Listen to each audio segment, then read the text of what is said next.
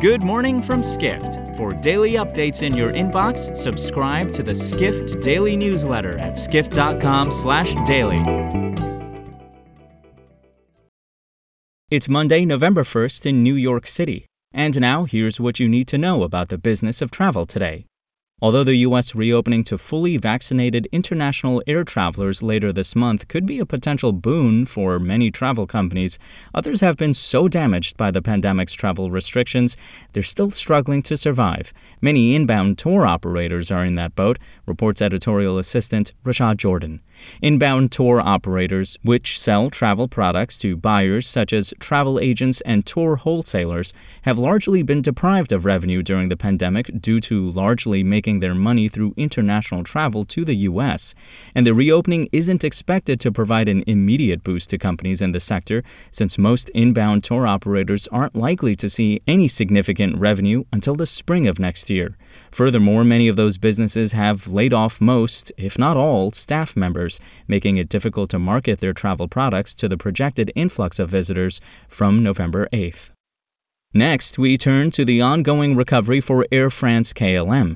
The group's strong third quarter was driven by its budget subsidiary Transavia, writes airlines reporter Edward Russell. Transavia's operations in the Netherlands and France combined to record a $122 million operating profit during the period, as well as a 20% profit margin that Air France KLM CEO Ben Smith said was approaching pre pandemic levels.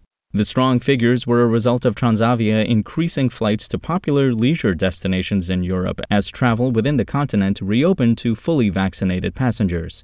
Meanwhile, Smith said that Air France KLM has seen an enormous increase in demand for transatlantic flights since the announcement of the U.S. reopening.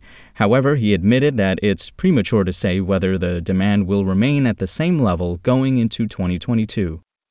And we end today with a look at hotel earnings season. Industry giants Marriott, Choice Hotels, and Hyatt all have different messages they want to send with new reports this week, writes hospitality reporter Cameron Sperance in this week's early check in. Marriott has outperformed its major competitors during the pandemic, but the company wants to show it's not just relying on leisure travel, but instead making progress in the business and group sectors. Meanwhile, Choice is aiming to post its best quarter of the pandemic thanks to its greater reliance on leisure travel and essential workers.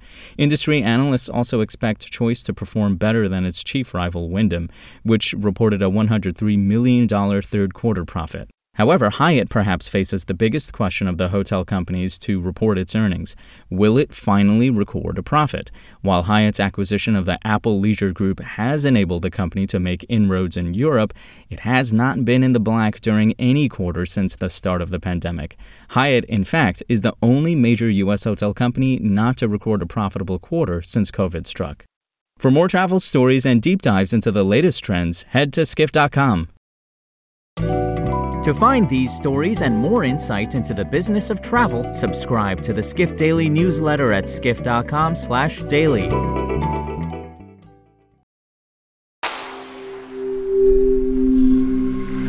Spoken Layer